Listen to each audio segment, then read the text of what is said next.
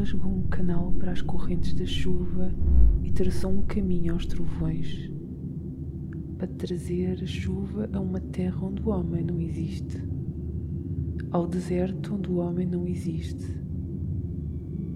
para satisfazer a terra devastada e desolada e para fazer com que o sol fizesse brotar a relva? Onde estavas quando eu assentei os pilares da terra? O falcão voa e estende as suas asas em direção ao sul, pela tua sabedoria.